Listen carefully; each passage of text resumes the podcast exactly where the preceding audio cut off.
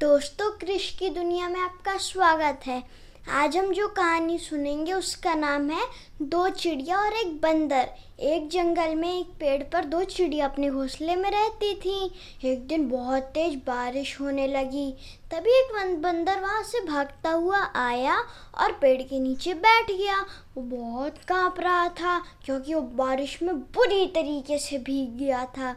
एक चिड़िया ने दूसरी चिड़िया से कहा, हमें इस बंदर की मदद करनी चाहिए।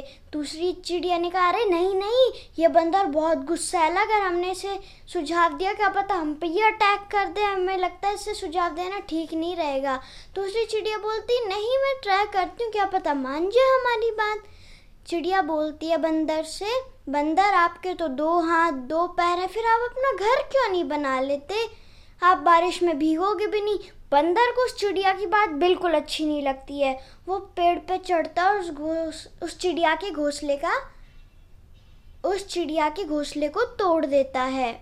और दोनों चिड़ियाँ दुखी हो जाती हैं और वहाँ से चली जाती हैं। तो दोस्तों इस कहानी से ये हमें शिक्षा मिलती है।